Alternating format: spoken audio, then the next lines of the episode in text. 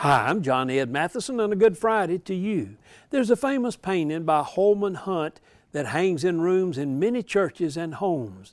It shows Jesus standing at a cottage, gently knocking on the door. An unusual thing about the picture is that there's no handle on the outside of the door. It can't be opened from the outside. The picture is based on Revelation 3:20. Behold, I stand at the door and knock. If anyone will open the door, I will come in and dine with him and he with me. The door has to be open from the inside. God doesn't knock down the door of our hearts to come in. He gently knocks, and we have to open and invite Him in.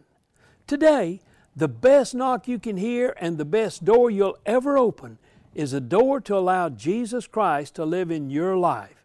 Hey, please open the door today.